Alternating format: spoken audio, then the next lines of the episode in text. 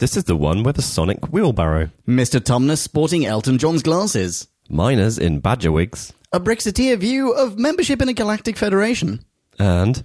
Galaxy 5! Galaxy 5! And it's called. The monster of Peladon. Here, Here we, we go. Sorry. Broad character. I apologize.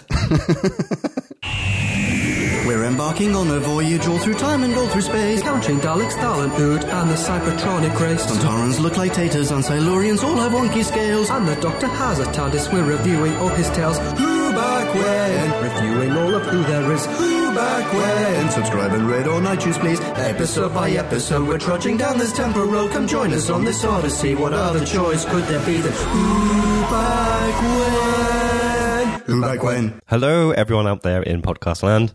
Welcome to another episode of Who Back When, a Doctor Who podcast. Or DocPast. It is a doc pass. Yeah. Yes. I'm Jim. Hello, And Jim. With me, uh, opposite me today is. Leon. Hi, Hello. Leon. Hi. we are here today and we are reviewing The Monster of Peladon, which we have dubbed C073. That's right. And I'm just going to cut to the chase and say, I didn't really like watching this one. So let's go and give a little summary of it, get that out of the way. Okay.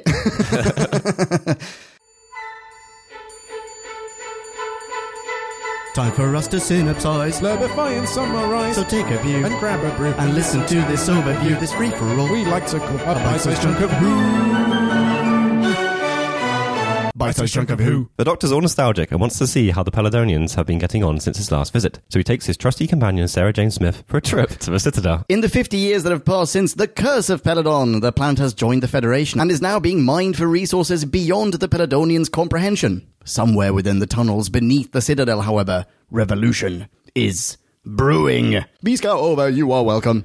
Yes, you are. Six episodes of this. Six Yeah. episodes. I don't.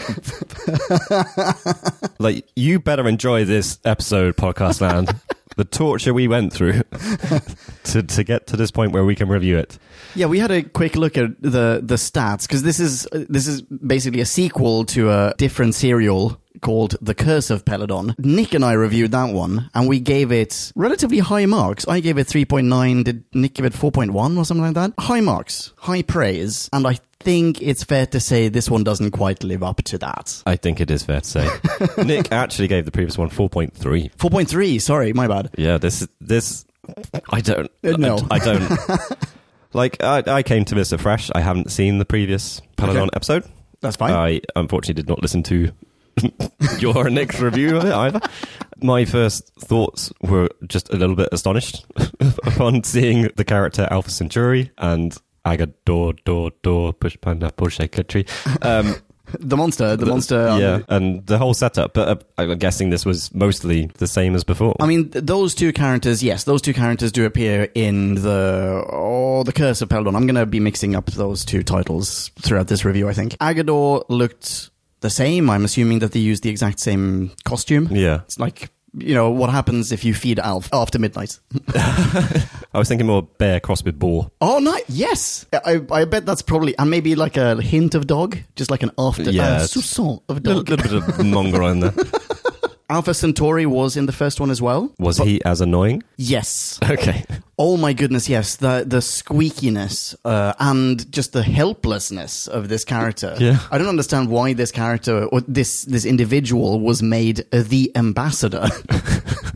So they weren't the ambassador before, or isn't a change in the last 50 years? Is it? Teeny tiny pricey for those who haven't seen The Curse of Peladon. In this one, in The Monster of Peladon, Peladon is a member of the Galactic Federation.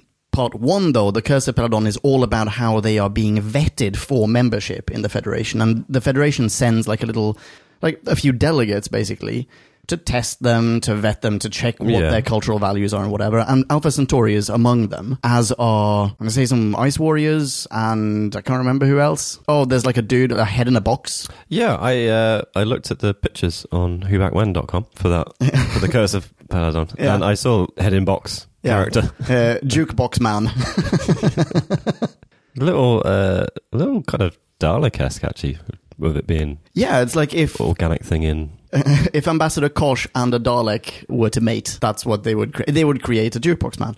But yeah, so they are there, they vet them for membership, and everyone thinks, spoiler alert for the Curse of Peladon, everyone thinks someone is trying to sabotage their membership. Everyone thinks that it's the Ice Warriors, but the Ice Warriors, it turns out, are actually the good guys, and it's What? someone within Peladon who doesn't want to join the Federation. And it was clearly just like this allegory for, we already said this in that review, it's an allegory for joining the EC. In this one, they've already joined the Federation. They are now a member of the European Union. and I mean, they're recycling the same plot. There's still someone trying to Yeah. stop it from going on. Well, I also couldn't help but feel like this plot is recycled from a lot of other. Oh, probably. like, it's yet again some resource that is abundant here Yeah. that someone wants to abuse the locals. It- It's To yet get. another unobtainium, basically. Yeah. yeah. I mean, it's mostly a snooze fest. this is six episodes. given that we are currently going through the, the pains of Brexit, or yeah, I don't know about you, but like maybe still retaining a little bit of hope that there'll be a second referendum and that there won't be a Brexit. Do you feel that this is a topical story? Because this part of the, like at least one of the subplots could have been written by Nigel Farage. Um, I found my first thoughts were actually because I didn't quite understand what the Federation was until you see Eckersley being spoiler alert um, made out to be a traitor Yeah. uh, just after his own ends. I kind of because it's called Federation was thinking of kind of more utopian Like Star, Star Trek, Trekky yeah. things. So my thought was, who the fuck? Allowed Peladon to get into this federation. Yes, When exactly. they've got a massive class war going on on the planet, and there- there's basically slavery or uh, certainly persecution of the whatever makes them miners versus the upper class royalty people.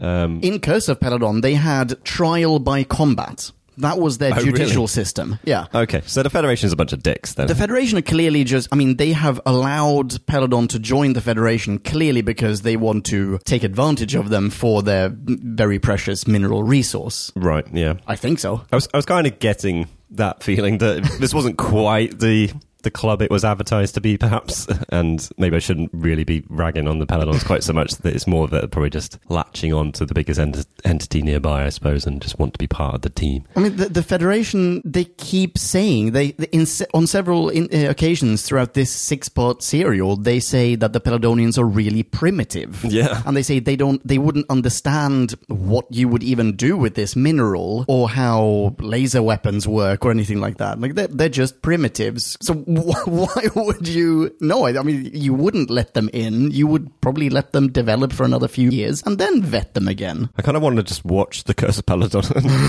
and, and feel like that's that's the real story. This one is just I don't know. It's just someone wants to get something for their own gain. Oh, and then skip to the end. Okay. Yeah, skip to the end. Why don't you? there, there's a throwaway line, which, Uh-huh. unless I fell asleep du- during a previous bit, which is not impossible, Yeah. um, Eckersley says, uh, I'm going to get control of the whatever it's called, tri- Trisilicate, Yeah, to be the richest man in the galaxy and, and then become the ruler of Earth. Earth, specifically Earth. Where the fuck did that come from? Oh, he's homesick. He's clearly human and he wants to go back and rule over his fellow How? man. How? This is this is bloody underpants gnomes logic. It's, it's, it's like Wait, wait, explain that. the, the South South Park for those that don't, Yeah. don't know South Park had an episode with the underpants gnomes and they have this brilliant scheme where it's number one still underpants number two don't know number three Take over the world. Oh, take on the world sort of thing. I see. I can't, I can't actually remember what their game is but but it's, yeah his thing here is mine the fuck out of Tricericate Yeah. number two fuck knows Become the richest man in the galaxy. That is one of his steps. He wants to become, he wants to Okay. sell it basically. All right, so he has a step two. Maybe it's a four step plan. There's definitely a missing part here where he jumps from richest man To to, ruler, of Earth. like, if, if wealth was the thing that made you ruler of a planet, we would be fucked already. Oh, yeah. There are plenty of rich buggers out there who could screw us over 10 times, you know. Yeah, so that was weird. yeah, agreed. Did you see it coming, by the way? Did you see, uh, what's his name? I want to say Eccleston all the time. What's his name again? I think it's Eckersley. Eckersley.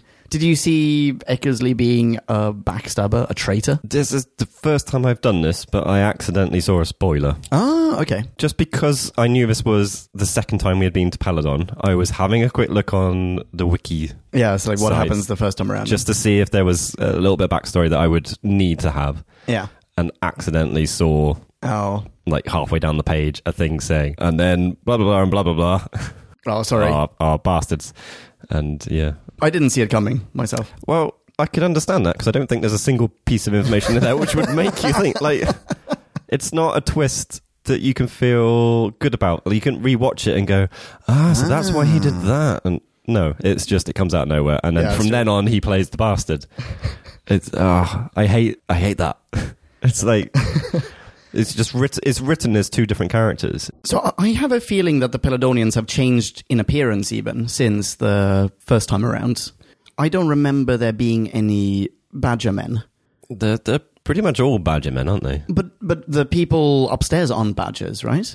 Um, All the miners Or- have the Yeah, black Lord and white. Lord Orton has a feel about it, and Oh, okay. the, the Queen has. oh, she has the grey. a big grey streak. Oh, actually, you know what? Like there, there's nods to it, but it's not as severe as. I mean, my first note is nice haircuts, badger faces. nice. not that I'm being judgmental or anything. really, really need to uh, learn not to judge books by their covers. um, Or aliens by their wigs. yeah.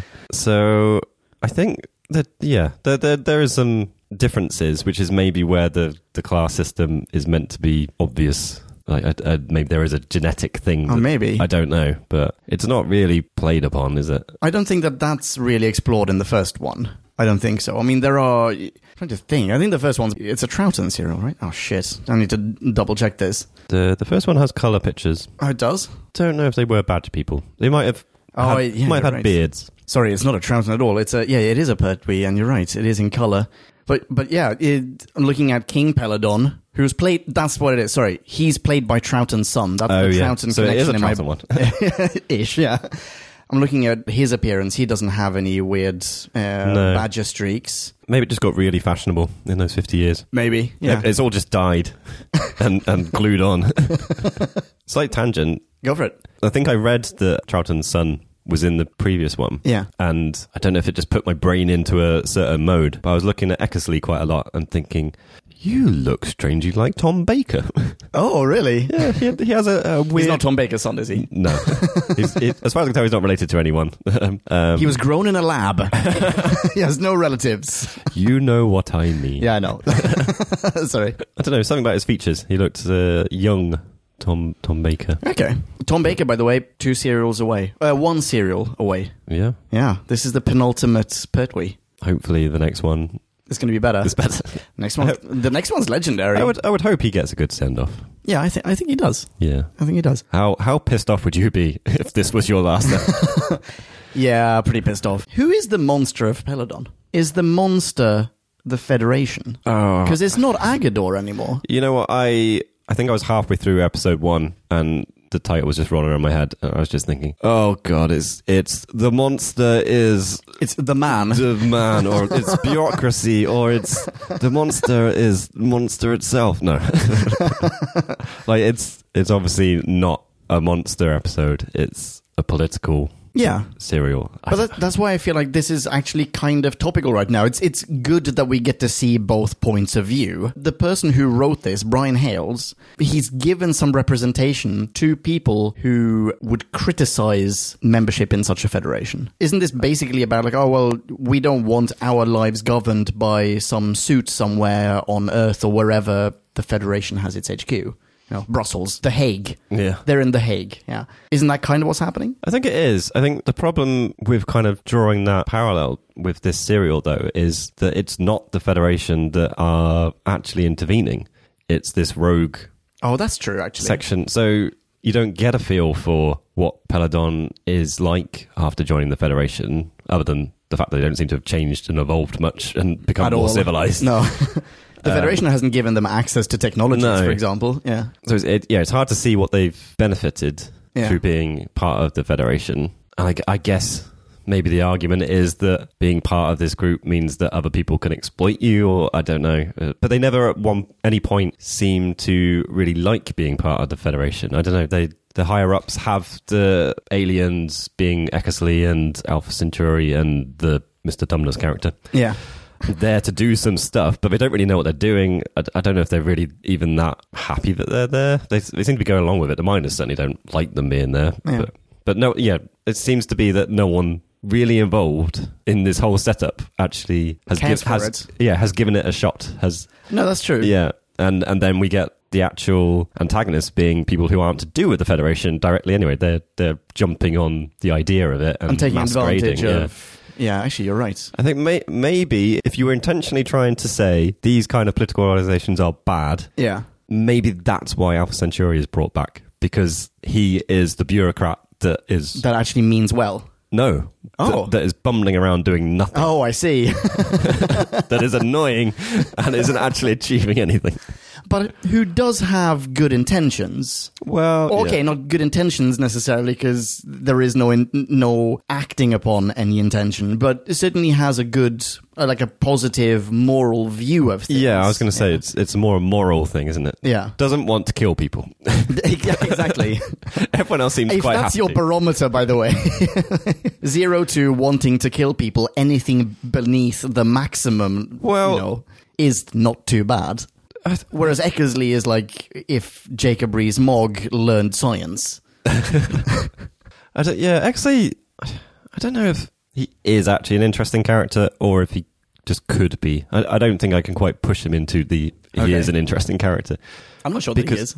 because I don't think they ever play it right. It's never obvious that there's this other thing. Like it, it shouldn't be like obvious there's this other thing going on because he is obviously trying to dupe people. Yeah. But the switch over is just I don't know, it's just so severe. It's it's it's like comedic almost. It's not quite that bad because he you know, he doesn't want to kill Sarah Jane straight away, but then immediately runs down the corridor and shoots the first guy that comes to stop him. Yeah. Like he he turns into killer straight away rather than someone who's just like skimming a bit of money off the top. Like he- Yeah, that's that, right. that's what he is at the start. He's he's this person that's just after self gain. Um He's although- going to use his sophisticated uh, ways of manipulation in order Uh, to yeah, garner the throne of the earth. it, it quite happily turned a blind eye to stuff. But yeah. At the end, he's This- taking a hostage and he's stashed a getaway vehicle Yeah. and yeah. Like I don't like if you corner someone who's trying to take control of the stock markets, they don't suddenly start taking hostages and killing people. Like Yeah. they would just go, ah, fuck, Yeah. Yeah. No, you're and right. they would get arrested. Like, but he has to. Like he ends up being the major villain of this. This serial, he's he's the last one to get captured. He's like the the, yeah, fi- exactly. the final that's payoff. The, that's the crescendo at the It's- very end. it's like the Ice War- Warriors come and go. Like they're, Yeah, they're they're- a little middle bit. yeah, they're almost like his henchmen. Yeah, and he, he's not a good enough villain to do that. No.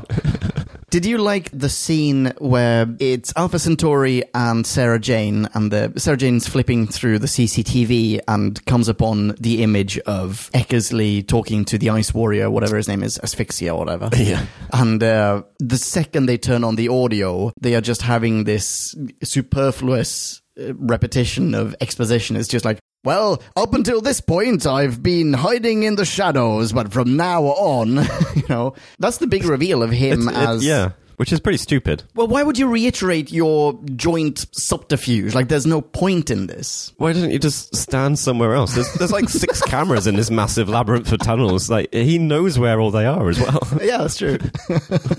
or turn off the microphone on on the one that you're having your clandestine meeting in. yeah, also true. But he's, that, he's a bit stupid. he seems to be almost in that one reveal scene. He seems to be almost equal in in faculties and in influence to Asphyxia. His name's not Asphyxia, but whatever his name is. I've written it down, but I've written it down as it's meant to be written down, so I don't know how it's pronounced. Azaxia. Azaxia. Okay, thank you. I'm going with that. It seems as though they both view their partnership as a means to an end. We know what he wants. We know what Eckersley wants. What do the Ice Warriors want? Question mark. I'm thinking they they see see a worth in this mineral as well. This tricellar. Oh, yeah, I keep forgetting that. Um, like it's all about bloody magic beans. Fuck's sake. Is this the first time that you've encountered Ice Warriors outside of New Who? I think it might be. I think it is. Yeah. How do you- I, how I've do you like seen. them? I've seen pictures. I think of the older versions. I wasn't quite sure what to make because I'm not sure if they knew what to make them. Why? Why, for instance, is Here we go. is the commanding officer very humanesque and w- but still wearing armor Yeah.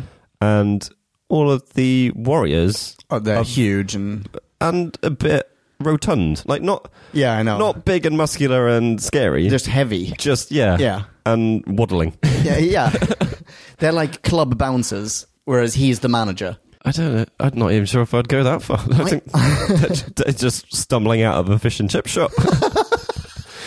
I think they must have taken an audience note since the last time that we encountered the uh, Ice Warriors in Classic Who, because previously even the lead, uh, there always was like the the one slim or like the yes, like the slightly more Standard humanoid. exactly just I'm wearing my dick helmet kind Yeah. of cy- uh, not Cyberman Ice Warrior. And then these giant lumbering warriors, the soldier, the henchman. But even the the dude in charge would be this wheezing, hissing, annoying character. yeah. And I, I'm sure we must have had a soundbite of, of what they sound like, and whenever we've encountered them in the past. But it's it's been a chore to listen to that leader talk, and now I feel like they've made him slightly more human in his demeanor, probably because people would turn it off. Like, it's just like I cannot stand another five minute soliloquy from a guy who's always going reptilian in a way. Because they, the Warriors still had a lot of that kind of going on. Yeah, they did, and he does when he He- gets pressured. I think. Yeah, it wasn't consistent. I didn't know. Maybe there was a pattern to it, but maybe that was it, actually. I d- I didn't really pick up on when he did it, but it was generally at the end of. Of a scene A, or something. a- a f- a few sentences as well. It wasn't. Okay. It wasn't like Constant. thrown in there constantly. Yeah. yeah. But even that was annoying. and what really bothered me was they did a lot of close ups of, The mouth? yeah, for the captain, and you could see his lips moving. Yeah, you're right. And they do a close up of the warriors, and you can't see their lips At moving. all. Even, yeah. Yeah. But, but weirdly, I could. f- I could kind of feel like you could maybe see a cheek wobble or something, so you could see that the actor was talking, but the prosthetics weren't good enough to show it. And it, I don't know, it, Ah, okay. It's just a couple of moments where I, I didn't really care about suspending disbelief through most of this. Like things were a bit wonky, uh, but I think I was generally just not enjoying it anyway, so I didn't really care. It's like okay, well, that's that, that's that. Yeah. But then they would do a close up of the warrior talking, and it's like for fuck's sake, like Why would you do a close up? yeah, d- I don't do a close up. Give them a mask that covers their mouth, Yeah.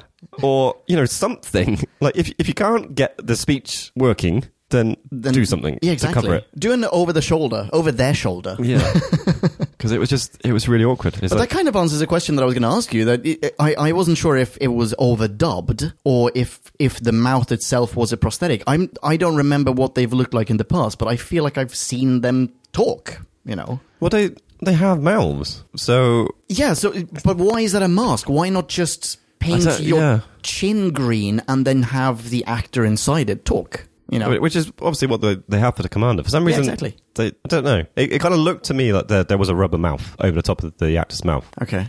and that's why. But it, it could have been that they dubbed over the top. But then why have an actor stand there not moving their mouth? Like, uh, unless it's like, right, we'll just film you looking a little bit menacing. Yeah. We don't know what you're going to say yet. Nope. We'll, we'll deal with that in uh, the post. Is that okay? Yeah. That'll work, won't it? Yeah, we'll do that. Okay, cool. Good idea. Good idea. Great. Do you want me facing the camera? Is that what you said? Okay. Yeah. Cool. Wait, close up on my mouth. Close up on my mouth. That'll worry me. Yeah, go on.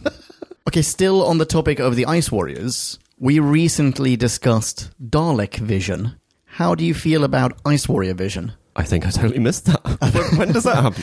There's w- one of the scenes, eh, you know, when they're gradually increasing the temperature down in the mines, and Oh, the yeah. two lumbering ice warriors are just getting drowsier and drowsier. Yeah. and then eh, up until at the point where all the miners start playing like crazy golf with them, we get to see through the eyes of an ice warrior, and they see nothing. I mean, they are almost blind. No. The- well, I, I genuinely think I must have been looking elsewhere at this point. Uh, I'm just browsing the internet. Completely fine.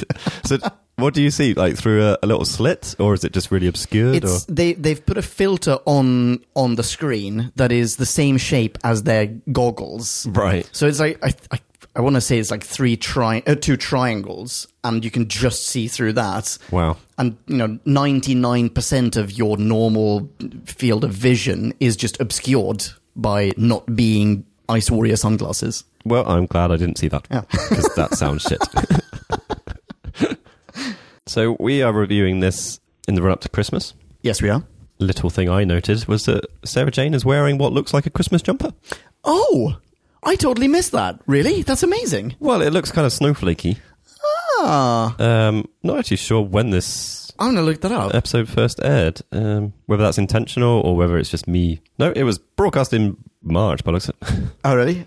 Do you have it there? yeah, twenty third of March, twenty seventh of April, nineteen seventy four. Mm, okay. Possible they filmed it thinking it might have been a Christmas one. I don't know. So I read another thing saying that um, actually with the, the classics, they were generally filming them only a couple of weeks before they were airing them. Yeah, And there's it's- like no time for post, basically. I think maybe this is the first. Oh. Oh, I've lost this trivia, but I, I think this might be the first one that actually they switched the order around for. Oh, because, really? Because normally they didn't have an opportunity to do that, but I doubt they filmed it. Premier broadcast. Oh, it says, yeah, you're right. Broadcast March and April. Oh, it doesn't say when it was produced, does it? I'm looking on Todd's wiki as well. Do do do do do do do do. So maybe it's just a nice jumper. Oh, But I'm gonna find a thought picture of looked. it. I thought it looked Christmassy. I thought it was very, very appropriate that we were reviewing it now. oh, I'm super happy about On- that. well, and, and we've established on two levels because of Brexit as well. yeah. Oh, absolutely. Oh, I've just scrolled down the Monster of Peladon page, and I realized that actually we've encountered another one of our buddies. I, I thought about this and then forgot about it completely. But one of the Ice Warriors, one of the big lumbering Ice Warriors, is played by our good friend Sonny Caldinez. Sonny Caldinez, who has played Ice Warriors before, he's played just I think I think he was a Cyberman. He's he's always like a giant alien. Uh, and uh, otherwise, you might recognize him from such films as The Man with a Golden Gun or Indiana Jones and the I can't remember something something. Okay. He's a big muscular dude. I can't Big rem- muscular. Yeah. Is he anyone? Oh, he's in the Fifth Element, apparently. oh yeah. Yeah. Exactly. Is he anyone notable in those things? Or No. No. Uh, I, I think he. well, Raiders of the Lost Lost Ark. That's the one. mean Mongolian. yeah. is, is his credit. oh wow, Ali G in the house. Ambassador uncredited. There you go. Okay. In so- Fifth Element, he's just in the audience uh, when the opera singer is, is on stage. oh right, I think they just like pan across and he's just there. just to look menacing. Yeah. I can't remember that- which actor it was, but there, there was an interesting connection actually with Lord of the Rings and a loop back to Doctor Who. Oh, really? Because one of the actors, it might have been maybe might- maybe Eckersley, the dude I was looking up because I thought he might have been tangentially related to um, Tom Baker. And he was also But- in Lord of the Rings? It, it's either him or someone else played Rad- Radagast. I forget the name of the character in The Hobbit as an audio version, Oh. who is then played by Sylvester McCoy in the films. who then obviously, Uh, yes. well, he was the Seventh Doctor. The seventh Doctor. Yes, that's right.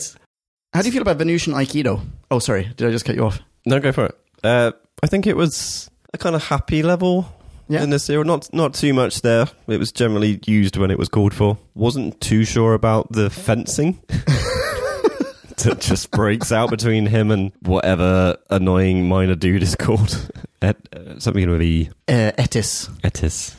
I think. Yeah. Maybe that's like one of the biggest problems with this this serial is everyone's just a bit shit. Like why is like he was probably the main protagon- protagonist until you see the real face of Eckersley Yeah. and he's just this really shit revolutionary. Oh, Six episodes. I know. I feel like even two episodes it still would have dragged. I would have liked to see more of uh, Peladon outside of this bloody citadel. I mean, it- ha- has the Federation benefited the rest of the planet? There is a whole planet. It's not just one castle, right? And why would they mine immediately underneath, like in the the mountain upon which this castle is very precariously constructed? this this again is going back to like why they seem they just seem to be reusing all these ideas. Like why are there always tunnels under the main city? And, like, Because they had a tunnel set, like- which also doubles as the medieval castle set, which also doubles as the subterranean whatever set. Yeah. It's- yeah. That's fine. That's fine, dude. Is it? yeah. Every every planet is uh, looks like a quarry, and every castle has catacombs. I can kind of cope with the quarry bit. I d- like, obviously, you'd expect there to be more buildings in most civilizations that would be at this level, but like, this is an entire serial that is underground. Yeah, most of it. Does it go anywhere else? Where, what else do we see? I don't think so. I mean, they're, they're stuck in the citadel, which hangs off a the- the side of a mountain. If they were to go outside, then I mean, they'd be fucked. In the the first in the Curse of Peladon, I want to say that they materialize. The TARDIS materializes outside, also on the side of the mountain. So we do get to see a little bit of like just outdoor scenes. Right. But it's just constantly wind. th- There's just a storm constantly going on around this mountain. So it's just perilous. You don't want to be there. Uh, okay. I almost want to. I, I'm not 100% sure, but I almost feel like the TARDIS even falls off the mountain because of the wind. Oh dear. Oh, I can't remember. Oh, I don't know. I don't know. Another skip to the end moment. Okay. Like, I, I oh, don't. we found the TARDIS. yeah. That's fine, isn't it? I, d- I don't even remember them losing the TARDIS, to be honest. like, I know there are a lot of tunnels, but t- t- t- no one nicked it. no, it Oh, that's was true. just exactly where they left it. Yeah. And then, then, then they conveniently find it at the end after forgetting where it was. I don't uh, know. It's just. I'm okay with that. Really? Yeah, I'm okay with that. I would have been. I, I think it's just the line was unnecessary. I think I would have been totally happy Oh, yeah, if, the blue if box, the we doc, found it. the Yeah. doc, and Sarah Jane just walked back to the TARDIS. It's like it's exactly where we left it. Great. Okay. Yeah, no, that is a fair point. Okay, that is a fair point. That's a fair point. But if they're going to cut anything out, as in if they're going to say, oh, yeah, obviously there's lots of conversation and we don't have to show, we can't show all of it over the course of this se- uh, serial, I would rather they not omit the bits where the doctor seems to have filled Sarah Jane in on what Peladon was like before. Because she seems to know more about Peladon and what the the Citadel is like, and like she can find her way. She knows how to maneuver the secret doors. You know the uh, the lantern or whatever it is. The isn't there like a light? She opens a secret door by Yeah, taking it off a it's- hinge or something. Like how does she know that? The doctor must have told her, or she watched the previous per- I think- serial. no, is, is that not only after she spent some time in the the room with the monitors? Maybe she's watched people going, or, Oh, or is maybe. or is she literally following someone? I don't know. I I think I think think, she's by herself. at the time I thought she was following someone, Ah, okay. and then she crops up talking to the miners, trying to tell tell them what's going on. okay. either I was confused or the plot was a bit confused at this point because I, I think the doctor had just got nabbed and she saw saw it happening Oh, I see. So she knows. Okay, and was kind of following, but then I didn't realize that. suddenly she's not after the doctor; she's gone to fill in the miners. I don't know. I th- yeah, and again, repeating things or, or- well, not repeating things, but kind of weird tropes that seem to be cropping up in Okay. the Sarah Jane and Pertwee What are you thinking of in Serials. particular now? The secret The- pathway. well, that possibly is one actually, but don't know. but more that Sarah Jane seems to be spending an incredible amount of time on Away- her own, Yeah, away that's from the true. doctor, and he doesn't seem to want to involve her. Yeah, no, you're right. Every now and again, one of them will express some concern over the other, and it probably is 50-50. Sometimes it's Sarah Jane worried about the doctor Yeah, as much as the doctor is worried about Sarah Jane, and I think the Doctor less so. quite possibly um, to the point where we get literally the last scene. He grabs her by the ear to Yeah. drag her into the TARDIS. I mean, what the actual fuck? Yeah, and this follows the whole women's lib showcase. Yeah. Which I'm like, wow, okay, we're in the 70s. Yeah. This is quite an incredible thing to put into this serial. Yeah, uh, I mean, contextually, historically speaking, this is yeah, this is a step in the right direction from the BBC. Yet clearly, they ha- still have some growing and learning to do. Yeah. And I, I feel like the way the Queen is portrayed is not really in that vein either, anyway. If they don't, okay, so I don't understand how this system works. Clearly, th- this is a male-dominated society. Even the I can't remember his name now. Is it Aut- Aut- Aut- Auton? Auton. Auton. Or, tr- or Tron. Ortron? Ortron. He's like the high priest, not high priest, but he's like the highest counselor or whatever. When he talks to the queen, he says, Oh, but she's just a female, so she doesn't matter. And he says this to her. yeah. Why would they ever have. Why would they ever have a queen to begin with? She says she's only queen because her father didn't have a son. So, So they they but were that must happen every now and then. yeah. So they respect the ru- the rule of her, her, the hereditary rule Yeah. for some reason. So it's the 'Cause- idea that she should then marry a man and he should then rule. I don't know. Like It, it, makes no sense to me that they would have such a like. Why would they even have the word queen? You know, well, I mean, I'm not quite sure what happened in, in European history when that happened. I think they would marry Yeah, they someone would. else, or there would be, or it would fall to some other male heir, even if it's like a third cousin or something like that. I'm sure, like a lot of the times, if they were being that patriarchal, Yeah. it wouldn't pass through to a woman ever. No, exactly. But they've let it pass through to a woman, but they don't seem to respect that. And everyone seems to be aware of it. Yeah, Like the whole society is in on this one joke of which yeah, Let's it's just do- weird. But "Well, let's have a female figurehead, even though our entire civilization revolves around taking rights away from women. yeah.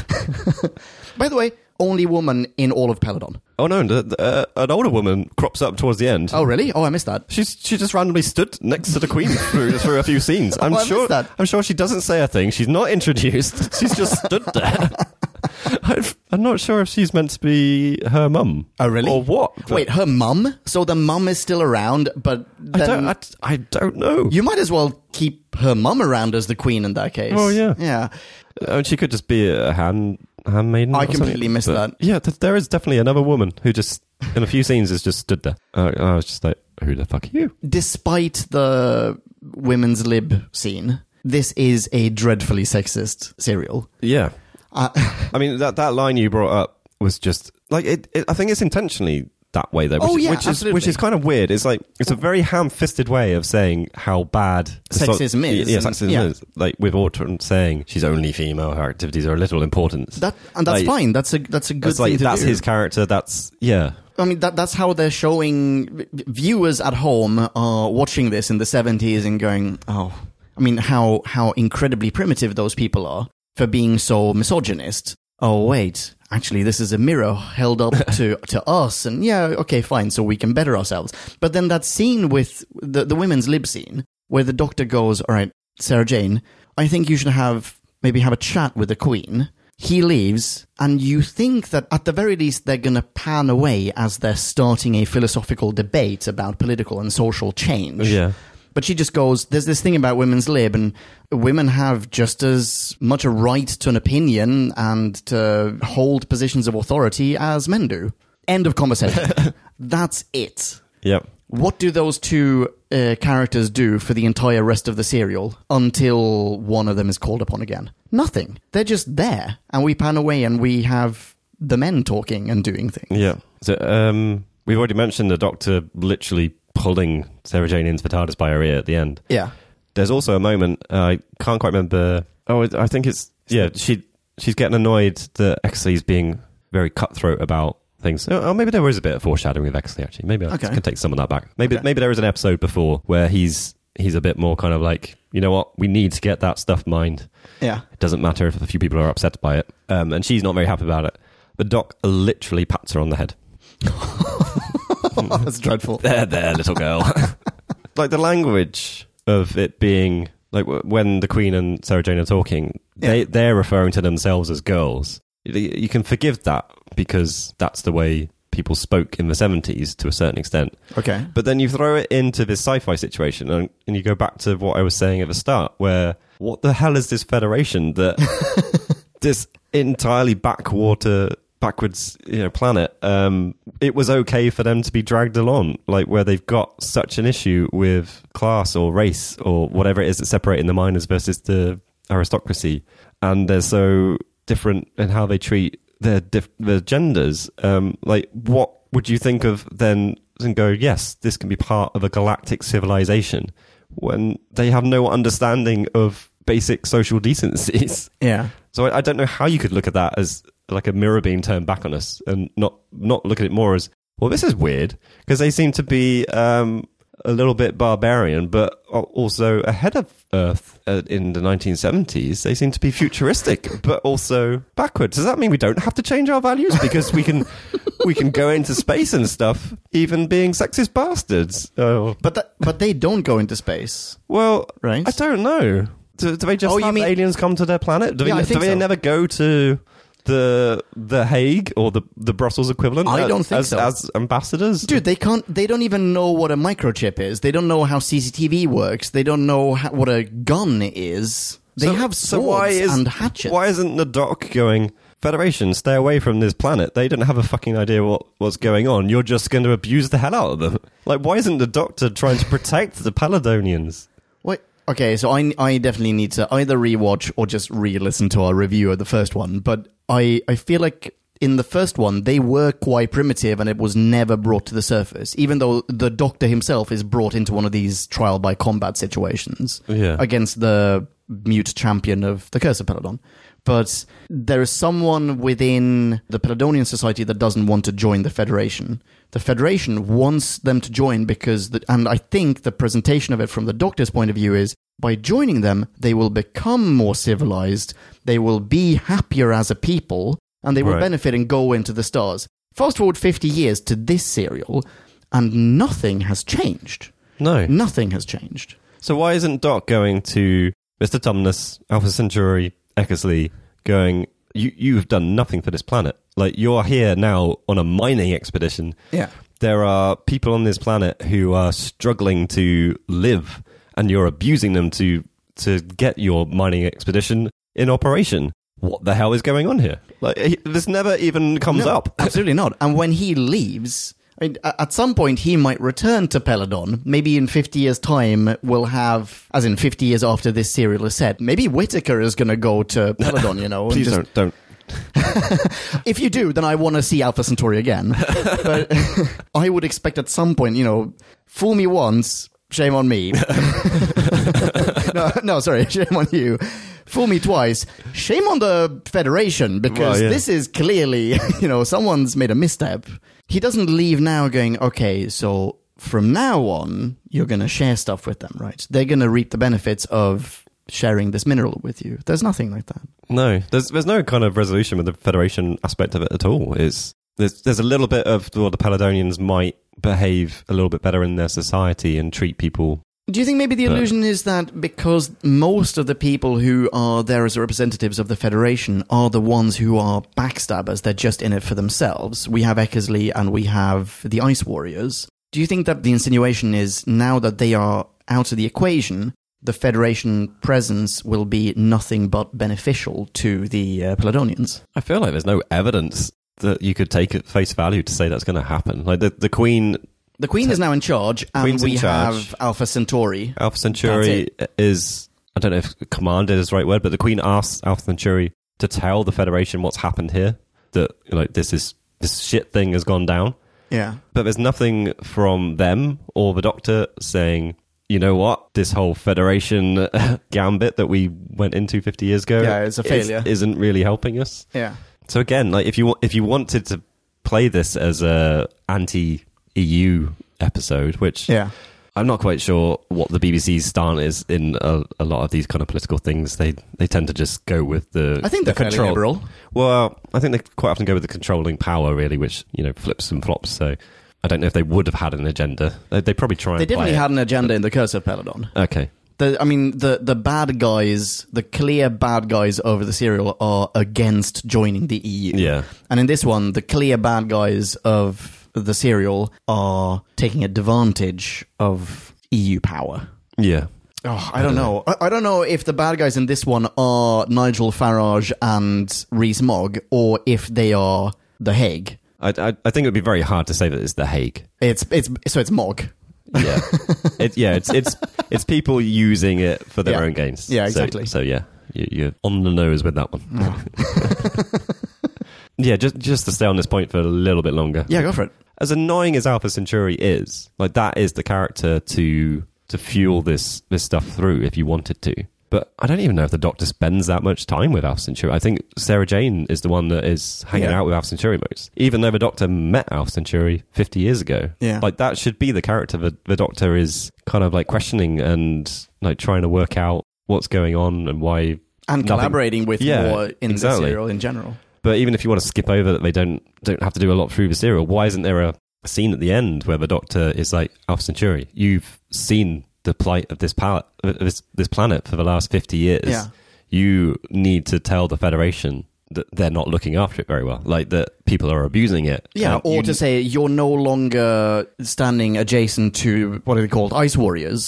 you are now in charge of this. I'll be back in 50 years' time, and I expect you to do all the good that I know that you're capable of, that I've Yeah. learned that you're capable of over the course of two serials. And I expect to see all that good in action Yeah. next time I'm here. Yeah, put your penis away, but put your balls on the line. Alpha Centauri, by the way. Okay, to repeat a point that I recall we discussed the first time we dis- uh, we well f- in our Curse of Peladon review. yeah. Alpha Centauri's name is Alpha Centauri. Which is ridiculous. Alpha Centauri is the ambassador from Alpha Centauri. Which is ridiculous. I agree. They haven't changed that. Alpha Centauri now, as the ambassador to Alpha Centauri, lives in the Citadel, right? Has lived in the Citadel for 50 years.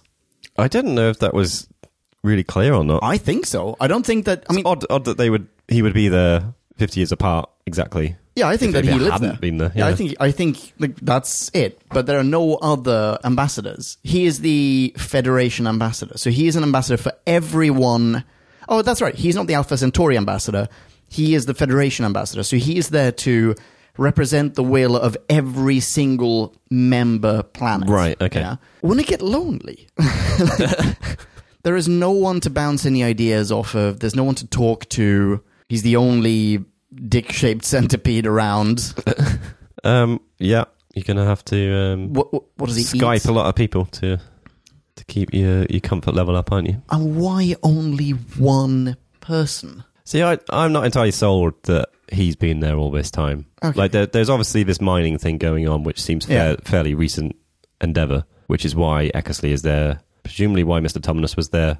I must admit, I don't really remember what Mister Tumnus was all about. I think Mr. Tumnus was the mining supervisor. Okay. I think so. So I think he was there as a mining expert to supervise the Peladonian badger dudes, Okay, so he was a bit more like a senior on miner. on hand engineer. Yeah, yeah, exactly. Exley was backseat engineer, te- tech head. Oh yeah, yeah. He's he's the tech du- tech guy, and Mr. Tomness, whose real name was can't did not make a note of it. However, he okay. Do you, did you make a note of where he's from? No, Okay, so he's from the planet Vega, which makes him a, a vegan. Oh, it's just me. I, I think that's hilarious. Anyway, uh, uh, looking at a cast list, if he's from the planet Vega, yeah, then that would mean he has to be Vega Nexus. Vega Nexus. Oh, his name is Nexus. Okay, No, it's it's Vega Nexus. Ve- oh, appa- so appar- he's also named after his species. It would seem so. God damn it. Okay. Hello, man, Leon.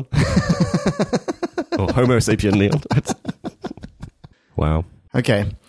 So, how about something I did like? Let's hear it. I kind of liked that the Ice Warrior Commander is basically Judge Dredd and has has a good couple of lines to really drill that home.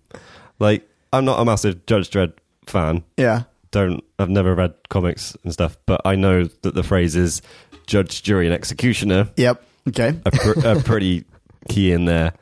And there's a line as well. Must I remind you, Ambassador, here on Peladon, I am the law. No way he says that. Yeah Oh, that's amazing. which is just the iconic Judge Dredd statement. Now, I don't know. I'd actually I should have looked up when Judge Dredd dates from because I would I don't know if it's that old a property. Oh, Wearing a similar helmet, by the way. yeah. So one is definitely leaning from the other, but it would be interesting to know if if Judge Dredd actually nicked it from him. I'm finding out. First appearance in 2000 AD, number two, issue two, 5th of March, 1977. Wow. Yeah. Uh, Maybe they did sneakily watch a little bit of Doctor Who. maybe, yeah. Was it you who told me that, by the way, sorry, Judge Dredd tangent? Was it you who told me that they're shooting a Judge Dredd TV series just like one town away from here? It was not me, but I was present. Ah. when- oh, it was when we when, did the latest New Who review. when Drew Backman was uh, oh, yes. informing us. Oh, that's incredible. that is incredible. I absolutely want to see that.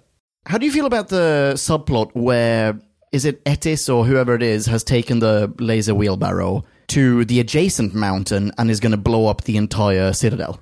I was just about to get on to um, this point in my notes where I kind of liked the setup of this bit because it is preceded by the doc having the plan with Gebek, who was, Oh, yeah, yeah. who was the The nice, decent. the decent minor leader. yeah.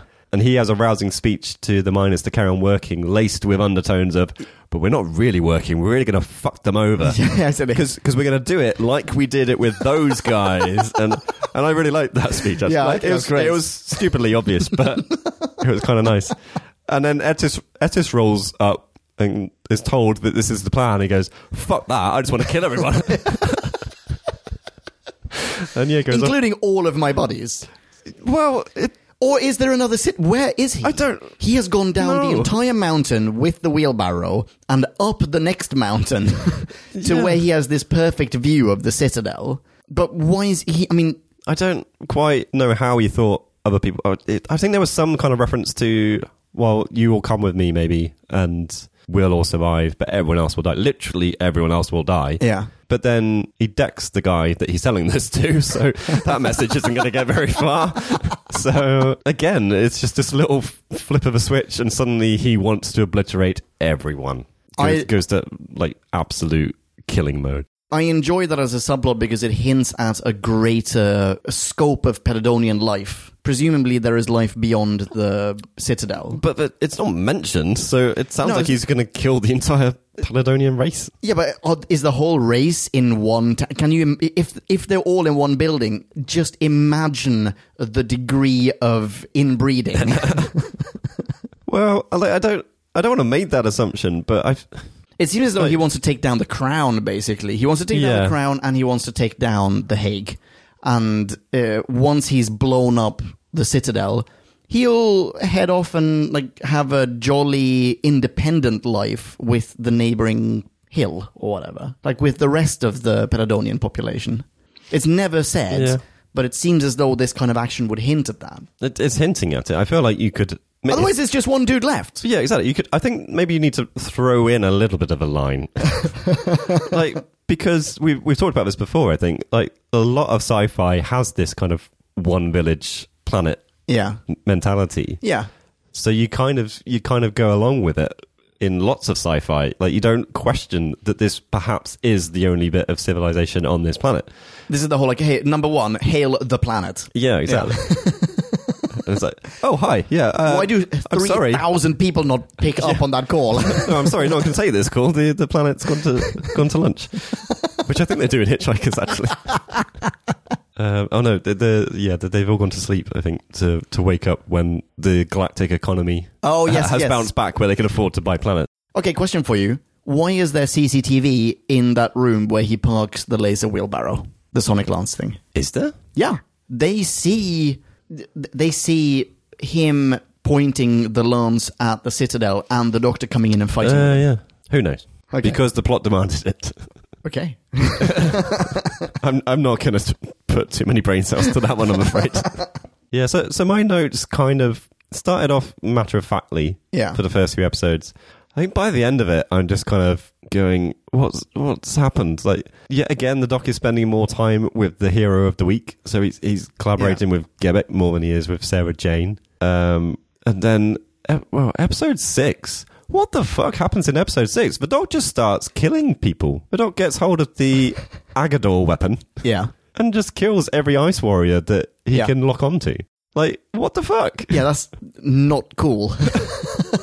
like if the doctor was willing to do that most of the time he would have a lot of different avenues to take in in his confrontations but he doesn't that's the whole point of the doctor isn't it he doesn't go around just randomly killing people But this doctor is it's quite different to other doctors. well it, it's Just take Venusian Aikido as an example. I mean, it, but that's like knocking people out that's not vaporizing them from existence that's true. Okay, that is a fair that's, that's quite argument. quite a line to cross there and they're in a sticky situation and like i, I don't want to make assumptions that it's okay to kill people in certain situations but like if he is willing to do that why doesn't he do it in more situations that's true. so it it just well, he sits- shouldn't. He shouldn't. he shouldn't yeah. Yeah. which is why it just seems really odd and i think sarah jane's kind of like egging him on and like every time they kill an ice warrior it's like Oh, I don't Yeah. think there's ever the kind of scene that you get in New Who where the companion would just go, dude, dial it back. Like, you have a god complex right now. Just take it easy and, Uh-huh. Yeah. you know, let things unfold on their own. In this one, yeah, no, you're right. There's another element that, that he uh, interferes with in a not particularly positive, life affirming way, and that is the actual Agador, the actual creature, Yeah. who's, I believe, the only representative of that species. As in, there aren't two Agadors, there's one Agador. And he's presumably a native of this planet. Probably, yeah. Yeah. It's like the very last Alf, and he's been living off. Or when they've they're thrown down the hole, Yeah. there are like just cartoonish bones where they land. So clearly, they are still sacrificing people, and that is what's what is sustaining Agador. It's still the same creature. The Doctor even confirms this. Just just pause again. Great evidence for galactic civilization ship. Oh, absolutely, yeah, yeah. you have a, a death dedicated hole underneath your throne. Tick, you're in. Sorry, carry on. But then when we get to the Doctor catching up with Eckersley, he uses Agador as this god dog, basically, just, you know, sicks him on Eckersley. Both die. Yeah. And Um, Agador is the foundation of this civilization's religion. Like, Yeah. Their whole faith is surrounding the one creature whom he has just sacrificed to kill a fellow man. This is what you picked up on last time when the, or maybe we both picked up on it. I don't know. The, the Citadel melts in um, Oh, the pre- yes. previous one. It's like, Death to the Daleks. yeah, Yeah. Like, the- what are you the going to doc- do now? He's building a reputation for just like dropping a social fuck bomb in- on a civilization, and then just going, "See ya." but yeah, but my note for Agador dying is Agador, no.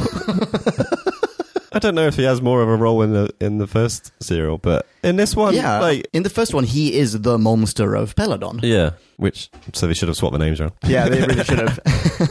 Because yeah, no, they really should have. Because like, if if that is true that he's the monster in the first, yeah, and then you could say this is the curse because s- shit is still happening. yeah, exactly. Why didn't they think ahead? Why didn't they think ahead? but yeah, in, in this serial, certainly if you don't know the previous stuff, you see him as a monster. The doctor quickly hypnotizes him, and you realize he's just he's just a creature that's probably going on instinct for a lot Yeah, a lot of things maybe has a more pleasant side and you know that you, you can see that there's there's nothing that would be categorically evil there might just be like survival instincts going on with this creature yeah, and so yeah when when he dies he's, he's like well you're the one innocent it's, it's, you know it's that kind of it really Feeling. is. I can't remember exactly, but I want to say that he was being used as a weapon by the bad guys in the first one, oh really uh, and that the, the whole thing there is like, oh, but is there really a monster? Or is it is that just a weird legend of theirs? But yeah, there is a creature, and I think it might have been the high priest or something. uh, or someone was use was using all the uh, secret doorways to ferry the monster to kill people. or Right. whatever. I think that was that's what was happening there.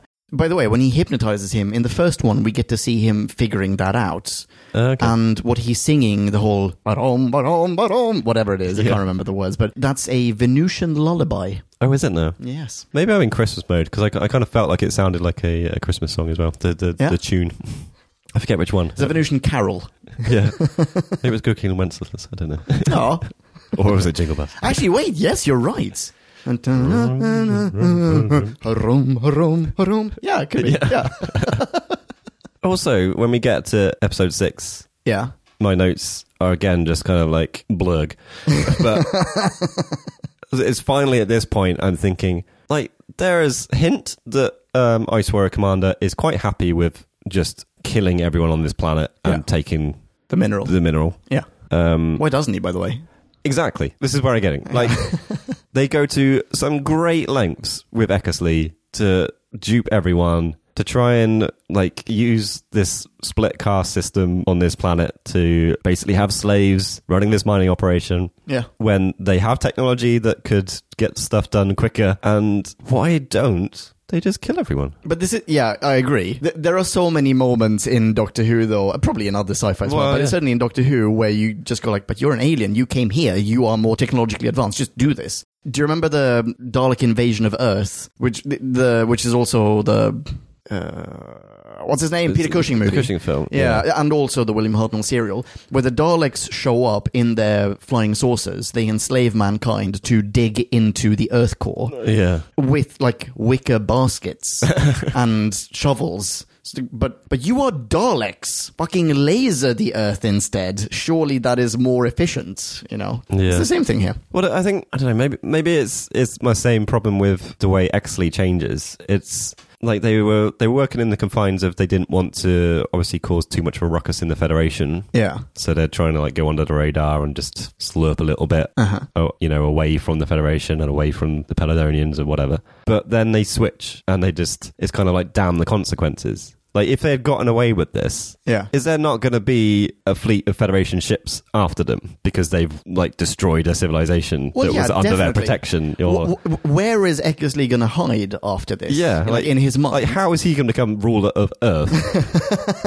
like if, if he if he does become all- ruler of Earth, is Earth not going to get destroyed? Or you know, it's it's like you're not going to get away with this. Surely It- the Federation is there to protect you from despots taking over. you would you would think, Yeah. Like even if, even if they're not, they're going to be a bit pissed off. Oh, that- certainly. that they're not getting a cut or something. You know, like Don't get a cut. like if they're super good guys, they're going to come and hound your ass and hunt you down. Yeah. If they're super bad guys, they're going to kneecap you. If they're in the middle, then maybe they'll they'll file some complaint or something. But you know that something's going to happen. Certainly. Like Yeah. So wh- There'll be a trade embargo against uh, the Earth. Yeah. like, how did he think he'd get away with it? Why, I why does he don't think know. you know I'll, I'll kill this guy and then it'll be fine? No, I'll imprison this person. Yeah, Should the that'll be Ice Warriors be banned from the Federation at this fine. point? Oh hell yeah! I feel like they should start their own federation. Yeah, or with hookers and blackjack. to, quote, to quote Bender. like they, uh, they have that kind of vibe of like n- not cooperating with people. yeah. I'm not sure why they're part of a federation. They're like the Klingons of this universe. Uh, yeah. yeah. okay, I think I might only have one more thing about the Ice Warriors, and it's a really nice effect. Actually, there are two really nice effects of theirs. One we've seen before in Classic Who, which is the Ice Warrior gun, which sort of oh yeah, inverts no, I the did, screen. I did like that. Yeah, That's gorgeous. It sort of pinches the screen in some way. I kind of wanted as as with the uh, the Dalek effect as well. I kind of want there to be something that happens to the person though, rather than them just falling over. Yeah, effect follow that. you want to see them turned inside out. Yeah. Well, I think it was a, a sort of double whammy because in this episode, the Agador weapon actually takes the person away. Like Yeah. they, you see them kind of fade away, and Yeah. I, I thought maybe that was going to happen because it's um such a dramatic effect Yeah. of it kind of warping. But then no, person No. just falls over. but it is a nice effect. I'll I give think it that. I think it's gorgeous. The other effect would be when the ice warriors are cutting their way through the door. oh, melty melty door. Yeah, melty door, which I'm assuming they accomplished by having a just a see-through door that was painted on one side, and then they're spraying water or something onto the paint to peel it off. No, quite possibly. I think that's it. But the, uh, it baffled me though that the I keep wanting to call them Cybermen that the, the Ice Warriors have cut a gigantic hole in the door, yet they don't just peek in through that hole and laser the Doctor. They are it's as though they're waiting to have, like clear all of the Yeah, yeah. edges, like make it really nice and neat. Then they go through. Yeah. Just file that little bit there. Oh, Yeah. Oh, Someone- Mrs. Spot, Mrs. Spot. Someone could cut themselves on that. Yeah, all right. Uh, I'm out. I'm out. Final words before we jump into ratings? Oh, wait, there's a whole scene. There's a whole scene I want your opinion on. a whole scene. Yes. Okay. I'll wake oh, up again. sorry, sorry, sorry. Okay, and I'm going to shut up for this. I just I, I want to hear your opinion about the can you faint convincingly scene. Tell me what is the plan there? Well, a the whole I don't know. A woman has to faint. Like Yeah. it kind of it kind of makes sense in the the setup because women are seen as inferior even on this planet.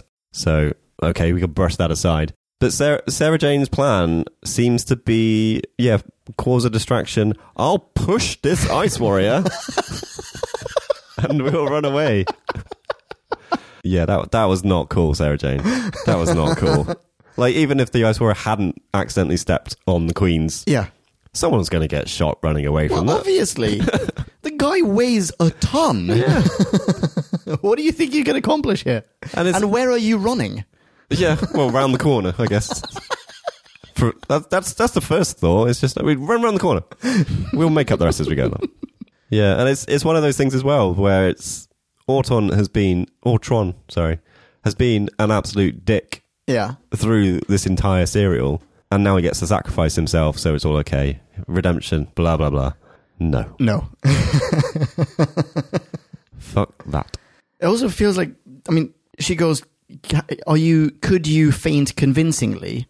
But then we never get to see her faint, No, very true. and the Ice Warrior never gets to see her. no, faint. she's just on the floor. yeah. Can you pretend you've fainted? Can you lay down really still? Yeah. no, good point. Yeah. Okay, now I am out. okay, Ratings? let's do that. And now it is time to rate this. Did we love or hate this? Bing bong, bing bong, hey la la la la la. la. Ratings. Do you want to start, or shall I start? You go for it. Okay. Mainly because I want to see if I should go lower. oh, really? Okay. no.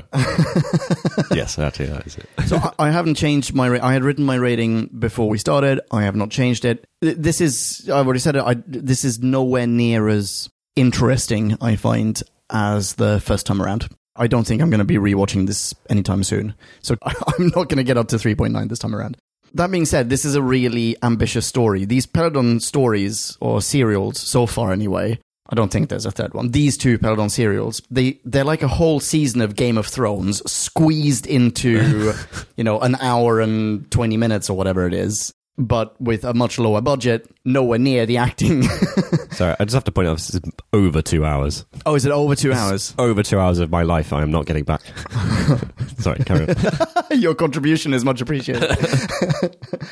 um, but but it, I mean, it is ambitious in that sense. Like, They're, they're trying to, they're trying to tell a story about either social progress or lack thereof, and uh, a political system that's taking advantage of the little guy, and there's i- internal turmoil within the reign, and yada yada yada. But none of it is really profoundly dealt with. And for that reason, it just ends up being kind of disappointing. A few things that I was expecting to see more of Agador and Agador's role in this society. We get to see the statue, and clearly the miners have not developed beyond the point of Agador's this vindictive god or something like that, even though in the first serial we learn that it is just a monster living below the city. And they must know that there is a monster there because they have a hole leading to the monster. Yeah. I would have expected to see more of Agador, and I'm sad that I didn't. I'm glad that we get to see Alpha Centauri. The next time we see Alpha Centauri, if I'm not mistaken, is with Capaldi and Empress of Mars. Alpha Centauri shows up at the very end. I don't know if I ever. Empress of Mars is the one with Spoiler. um, ice warriors on Mars and yay oldie timey English soldiers on Mars. They've been transplanted to Oh, Mars. yeah. And at the very end, that's basically a prequel to The Curse of Peladon, because it ends with Alpha Centauri on the screen inviting the Ice Warriors to join the Federation. I do not recall that. Ah, so, Yeah. well, wait until next year when we get to Capaldi. yeah, anyway, all right. Uh, it's interesting, it's topical, and yada, yada, yada, but it's not as interesting as I'd like it to be, and it's so repetitive. It recycles so much of the Curse of Peladon that I'm giving this a 2.0. Ooh, Yeah, that's the, I, I'm. you I scraped thi- it into the twos. Okay. Final question: Who numbers the galaxies? I would like to know that. and who's Galaxy One? the, the people that The Hick. number the galaxies. Yeah. anyway, sorry. Yeah, oh. 2.0. Nice. It's, uh, yeah, we're, we're in the same ballpark. Okay. That's good. That's good. Okay. I did actually have a point which I kind of forgot to talk about, but I'm going to use it as an allegory to how I feel about this whole Ah, okay. Mm-hmm. zero. I- I'm going to try to anyway. So we have a big point where you're meant to think that the doc is dead, Oh yeah. but I do not for a minute believe anyone thought that the doctor was dead then. Do you mean eh, by anyone? Do you mean the audience, or do you mean The audience. Okay. Yeah, sorry. A, they've already established what regenerations are and Yeah. like m- you probably know this is coming to the end of Pertwee's reign, but I don't think you would have ever thought that's how he died, and he wouldn't have just died. Obviously, he would regenerate. So, like, there's there's this moment of meant to be suspense. You're meant to feel like Sarah Jane's going through something, and she all she has is her head down on a table. She looks like she's been crying though. Oh, she she looks like she's been crying. Yeah. Yeah, but I, I don't know. This, this, there's not like, oh my god, this this amazing guy has died. End I'm, of show. Yeah. I'm abandoned on this planet. Um, Oh, that's tr- that's true. uh, there's there's more just a kind of I don't know what I don't know. It's it's not really portraying the the gravitas of the situation. And I think that's what I'm getting at. Like there, are, there are moments in this this serial where they, they they try and get something in there. Like you've said a lot about the kind of social political allegories, and I can see them, but they're not done very well, and you don't believe them. Yeah. And it just it ends up making you question everything. Like why is there this civilization that has rampant sexism and class wars and stuff, part of some galactic bigger picture? Yeah. and why are we looking at it through the lens of people abusing these people but it not being protected it not being part of the federation i don't know it's just it's not really clear what it's trying to say it's it's not trying to say federation bad isolation good or anything like that it's just saying people are abusing things left right and center deal with it i don't know it, I see what you're saying, it's, yeah. it's like it's it's like you say there is a lot of stuff thrown into this serial even though it's stretched over six episodes and it feels actually quite slow like there are a lot of ideas in there but none of them are really planned out very well none of them are executed very well like i can't i can't really fault like production values or maybe the acting on occasion was a little bit subpar actually the queen wasn't brilliant Okay. um so it's She was I- I- under a lot of pressure though, and yeah yeah, I don't- I feel like i feel like she's intentionally played that way to be a bit weak and okay. wet, but I don't know, just felt felt a bit flat sometimes. But it, I think it's just it's not one of those things you can hate. Like it's not that bad. It's just a bit meh. So I'm in the same ballpark with you. Oh, here we go. I couldn't get up to a two. Okay. This is the number I wrote down before we started recording. Like you, I have not changed it. Okay. It's 1.8. 1.8. Oh, nice. I'm excited to hear what what our listeners think of this. I feel like we've read this one right. I, Yeah? I feel like there's going to be some uh, some some backslapping. Th- there aren't going to be any tweets about how we need to rewrite something. not this time around, mate. Okay. All right. Let's get some list of minis. Yeah. Listener minis. Now let's hear from podcast land. Max 250, or it would get out of hand. Okie dokie. So we have a d- metric not ton of uh, of listener minis in the bank today. Which in old money is seven, is it? In chronological order, we're going to start with Grant Smith. Grant! hey, Grant. Hello, Grant, who sent this in over a year ago, December Sorry. 4th, 2017. Sorry, this is taking so long. And Thank you for your patience. Uh, Grant says, Alpha Centauri looks like a penis, right? And right. and you could describe its outfit as a dress. And it would be right to say that it spends the story in a castle atop a mountain. So I guess you could say Alpha Centauri is a cock in a frock on a rock. You could say that. Yes, you could. And you did. Thank you, Grant. Grant continues. The story is a frankly lackluster sequel to The Curse of Peladon, which is odd as the plot seems to be largely the same. Hmm. Ineffectual camp monarch, scheming xenophobic courtiers, alien monsters looking to exploit the yokel population. Uh-huh. Only this time around, they're joined by a gang of miners who look like Poundland Thundercats. well, we went with bud- badges, but uh, yeah, I can Yeah, see it now. no, that's I can spot see on. it. Grant continues, not Pertwee's finest hour. The only person who really comes out with their dignity intact is Liz Sladen. Sarah Jane continues to impress and has awesome chemistry with the Doctor. I think she has awesome chemistry with other people, maybe not the doctor. yeah, yeah. Great chemistry with the Doctor, not much screen time with the Doctor. mate. Yeah. and Grant's rating, two out of five. That's right. High fiving you there, Leon. But apparently that's only because Grant liked Alpha Centauri's dress. Fair enough. I mean, if if you need a reason to like this, then yeah, go ahead. That's good. Excellent. Spot on. Spot on, Grant. Thank you. Next up, we have Jim the Fish. Jim the Fish. Hello, Jim. Jim.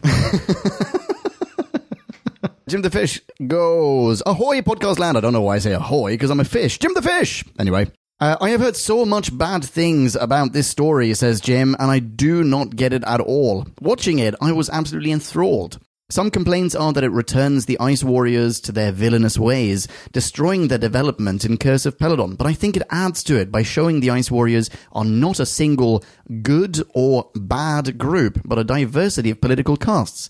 Another complaint is that it's a repeat of Curse of Peladon, but it's a very different story. Mm-mm-mm. Take your word for that, Jim. All right. Jim continues with It's an occupation story, really. A story about invading aliens completely ruling the planet. The Ice Warriors assume control pretty quickly, and a group of under resourced resistance fighters overthrowing them. We rarely see that in Doctor Who. Even better, the acting of the Ice Warriors is brilliant. Stop to think that all Ice Lords are played by the same person, yet have completely different personalities. Really? I did actually see that as a bit of trivia. that- Oh, interesting. Yeah, the Ice Warrior Captain is always the same actor. That's awesome. I had no idea. Yeah. Jim continues with, It's also more Ice Warriors than we have ever seen before, looking better than ever. Nice one. Jim continues John Pertwee's stunt double's face is clearly seen more than once, which was hilariously bad. I'm guessing this is in the punch up with Et- Etis when he's rolling around the floor. Yes, I think so. The bit with the lance pointed at the castle. Yeah. Yeah. Feminism gets an exposure in the arguments between Sarah and Queen Talira about the rightful role of women in society, though this scene seemed a bit forced. Overall, it's not that bad of an episode. It just seems like everyone going through the motions. And Jim the Fish gives this 2.2 out of 5. So, yep, still, Yeah, s- still the same, same kind of ballpark. Yeah, well- Ev- everyone's in kind of agreement so Yeah, far. welcome to the same page club, guys. Yeah. so far, so good. All right. Nice review. Thank you, Jim. Thank you very much. Next up, We got Paul Forber. Hello, Paul. Paul has written a uh, massive, wonderful, and uh, very detailed synopsis of this serial. And because we didn't, as usual, apologies everyone, we didn't do a, a very thorough job of our B Scout. We suggest if you haven't seen this, or even if you have and you want to read another synopsis of it, go to whobackwhen.com, read Paul's mini in its full splendor. Uh, and in the meantime, you can high five him online. He is at Wordsmith Paul. Thank you very much, Paul. So, the next actual review we're going to read out is. Yeah. it comes from Trenton Blaze. Hello, Trenton. Hi, Trenton. Trenton starts with The Monster of Peladon, a direct sequel to The Curse of Peladon, is somewhat of a dud. Controversial. Not really. Many people consider it so, says Trenton. and I can see why that is. The Ice Warriors, in their final appearance in the classic series, were done very well. This is their final appearance. Final. I didn't realize. Interesting. They were actually threatening again after Curse of Paladon just made them suspects in someone else's plot. Commander Azaxia That's I hope- asphyxia to you and me. yeah. oh, easy to me. Is great and menacing, and the whole plot of using Agador. I'm sorry, I made the joke of Agador being like the song Agadoo Doo Doo. And it just goes through my head every time I say it. Anyway, Trenton's review does continue with. Uh, the whole plot of using Agador against the people of Peladon to get them to comply was okay, if not a little complicated in execution. Even if this plot point was reused from the previous Peladon story, I think this new flavour of this is acceptable at best. But other than that, says Trenton, it's pretty much the curse of Peladon again, even down to the Doctor hypnotizing Agador with the same song. They even got the original story's designer and director to return to have the same feel of the original Peladon. Pertwee and Sladen still don't mesh well, and the supporting cast is pretty much the same characters from the previous Peladon tale, even if one of them is gender swapped. So, says Trenton, I'd say the story is worth it for the Ice Warriors and the Ice Warriors alone. Hmm. Mm-hmm. In fact, they save it for me. But this is just a six part version of The Curse of Peladon. Curse of Peladon was perfect the way it was. I gave it four out of five. this story, however, will always live in its shadow. In short, this is just a longer version of the Curse of Peladon, and it is some, somehow half the serial Curse of Peladon was, so it only earns half the score. He gives this 2.0 out of 5. Naroon, naroon, naroon. That is a popular score point, it has to be It said. is, it is. I love that we have like wildly contradicting opinions about this serial, and everyone, however, results in the same, you know, score range. It's great. It's, it's definitely interesting. Yeah, I like it. I like it. Thank you so much, Trenton. Uh, people who are not Trenton, follow Trenton online. That is an order. He is at Trenton Bless. Bless with two. What, Jim? S's. That's right. Next up, we have Michael Ridgway. Ridgway. Ridgway. Hello, Michael. Hi, Michael. so, Michael does his usual things he likes to start with. Okay. badger people, Lady Eyeballhead, and Mr. Tumnus. Oh my God, Mr. Tomness. Oh, same page club. Mr. Tumnus with the crazy eyes. He was killed off way too soon. Like, he doesn't appear in my notes because I wasn't quite sure what to make of him before he died. Oh, I love that he made the Mr. Thomas reference as well. Uh, yeah, he dies like he has maybe three lines, the last one of which is like, "Oh, there's nothing to worry about, you guys." Perfectly fine, you bunch of cowards. Oh, I'm dead. Vaporized. Okay, next thing he liked was the quote spirits of Agador. Surprisingly scary. I feel like actually my first note about this was smiley face. Being a bit of comedy. Anyway. Michael has some other likes with the Ice Warriors as baddies again. This is a recurring theme. Ah. Hurrah! And last thing he liked, funniest bit, the Ice Warrior being bashed with a big piece of wood in the Miner Rebellion, then repeatedly pummeled by half a dozen miners. Harsh, man. Yeah. Guy just died. no Ice Warriors were hurt during the filming of this theory. you should have said that. Michael has, though, some mighty beefs. Nice. Number one being the real Agador. This mangy teddy bear did not live up to the hype, and its death was super unsatisfactory, Yeah. met with a shrug. No. Isn't it supposed to be worshipped as a god? Yeah. I, I lied to. I felt sorry for Agador. I, I I did as well, but I now that they have been robbed of their their god, I want the Doctor to come back fifty years later and just find every Peladonian just like living in mud, fucking eating each other. I want to see them worshipping a rock. this one looks a bit like Agador. No, this one is more Agador like. Shut up! I'm gonna eat you now. Yeah. anyway, All right. Next beef. What did the Romans, I mean Galactic Federation, ever do for us? Jack Diddley squad. Fifty years on, and Peladon is still a shit tip. yep. politically, socially, economically, and technologically, with the exception of the exclusive Federation communications room and apparently omnipotent CCTV. Even as a staunch Remainer, I would be hard pressed not to support the miners' campaign for Pelexit. we didn't actually get onto like Big Brother esque. Yeah, so I don't think I drew a parallel to be honest. Which oh, which funny enough, Michael goes on to in more detail because his next beef is how is there CCTV everywhere Yeah, good question. in every mine shaft outside the citadel and even in the secret ice warrior base. oh my goodness! Yeah, you're right. Eckersley's treachery was revealed by people in the communications room watching him plotting on CCTV. Why didn't he remove their camera? And wait, hang on. Why is there even a window to the secret base? You know, Sarah Jane walks past that frosted window. It's like, hey, let me in. There's a window and a door. It's super secret. All right, next beef. Security in the Citadel is a joke. Armed people charge the throne room every other scene. And why didn't security block off the not remotely secret passage behind the tapestry that seemed to lead everywhere? Because it was super handy, obviously. Uh, of course. Michael Ridgway summarizes with This serial is so stupid that I watched it in weird, comatose state of perpetual confusion. It was no Death to the Daleks. Oh, touche, touche, Michael. Do you want to read out the rating? Uh, sure, Michael gives this a 1.2 out of 5 badger people getting oppressed, stabbed, zapped, and clobbered. To be fair, I, I could have gone low with my, with my score. I think if, if Leon, yeah. if you had gone in at like a 1.5, I would have just dropped it right down to a 1.2. Oh, really? so I, I can understand, Michael. But Fair uh, enough. You are a little bit off the bat with this one, though. Yeah, uh, um, I, I mean, death to the Daleks. Really, uh, yeah, okay, let's not go there. Let's, not, go there. Yeah, What, what do we have to say about Michael?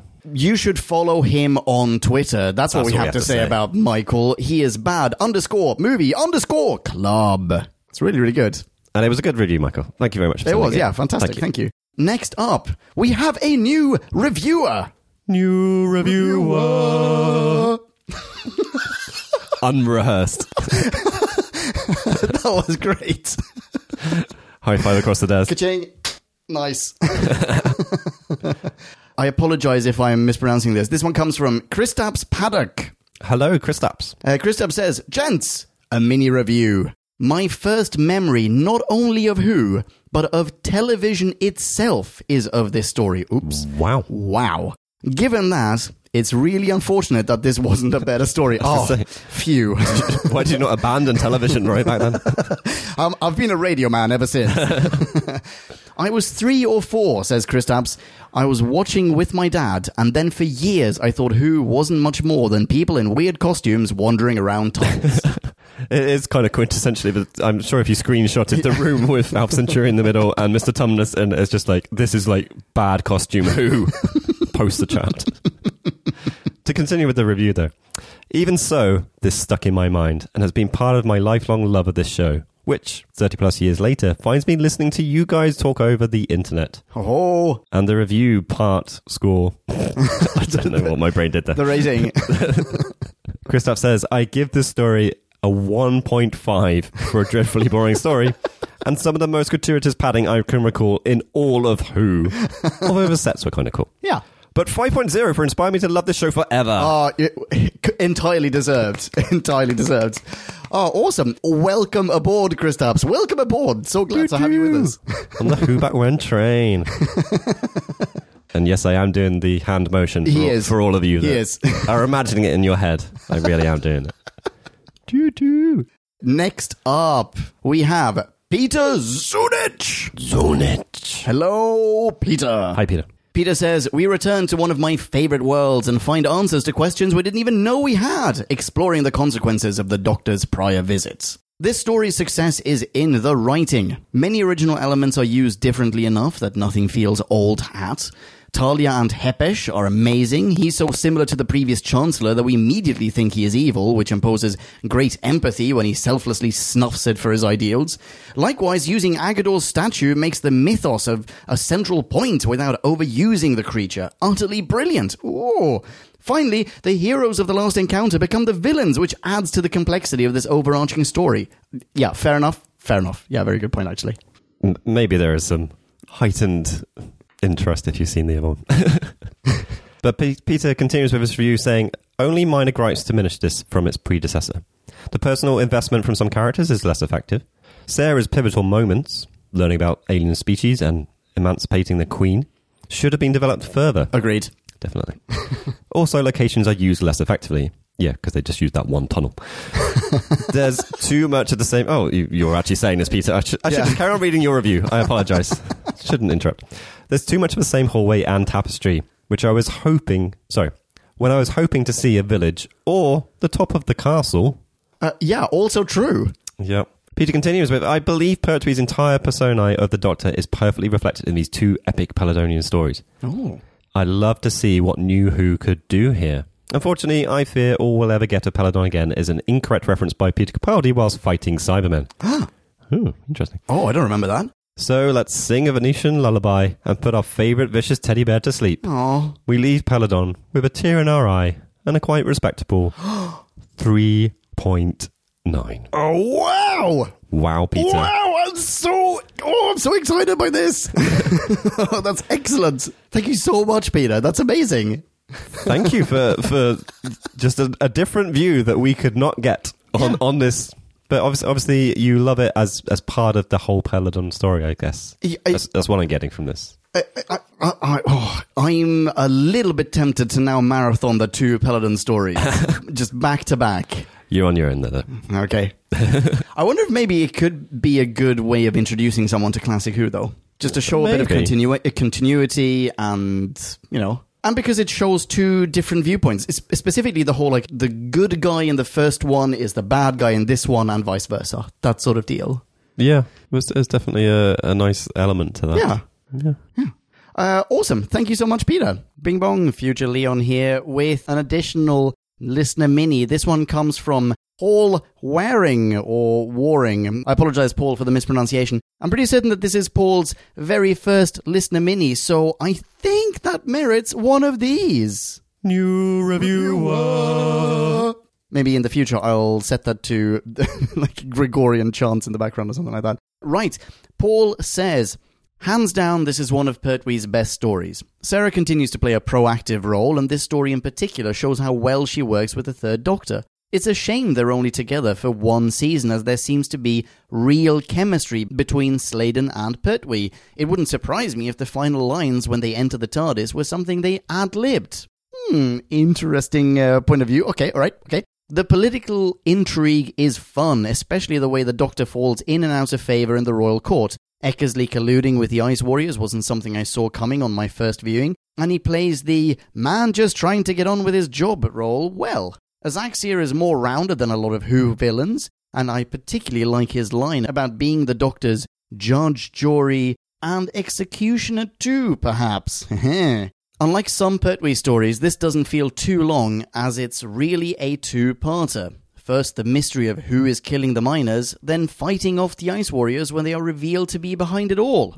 Overall, a cracking story which I rewatch on a regular basis, and Paul gives this a cracking 4.5 out of 5. Holy moly, Paul. That is amazing. Okay, so this clearly is one of your favorites. You've just listened to this review, I assume, so you probably know that we don't fully agree with everything that you've said here, but I love the passion and I love all the points. They're, they're, they're good points. This is great. Paul, thank you so much for sending in your mini and welcome aboard. Really glad to have you with us. Please keep them coming. All right. No more listener minis. However, I will say that I just noticed on Twitter another one of our listeners, Mark Dunn. Hello, Mark, at mdunn1, which I always want to read as mdunn1. He uh, sent a few bullet points about some goodies to watch out for in this serial, namely number one, the doctor standing up for striking miners. Number two, Sarah inserting a spine into the drippy queen of Peladon. Nice one. Number three, Badger hairstyles. Yep. Number four, Ice Warriors whose costumes don't fit. And number five, lots of running down corridors. Yeah, absolutely checks out. Thank you very much, Mark. At MDun1. Okie dokie, let's get back to the show. Ciao, ciao. Thank you so much, everyone who wrote in. Really, really good stuff. Next up, we have the very last of Pertwee. The very last. Oh, man. But it, it's apparently a, you've been bigging this one up. This is apparently a good I mean, it's the Spider Backpack serial. spider backpack, Yeah, that's what it's called. otherwise known of, Doctor Who and the Spider Backpack.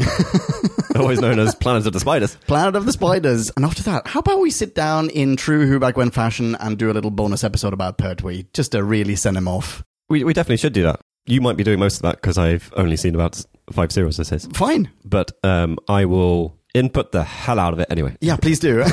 but yeah, so next up we have Planet of Spiders, Planet of Spiders, Planet of the Spiders, one of the two. Next up in the New Who channel, what's coming up there?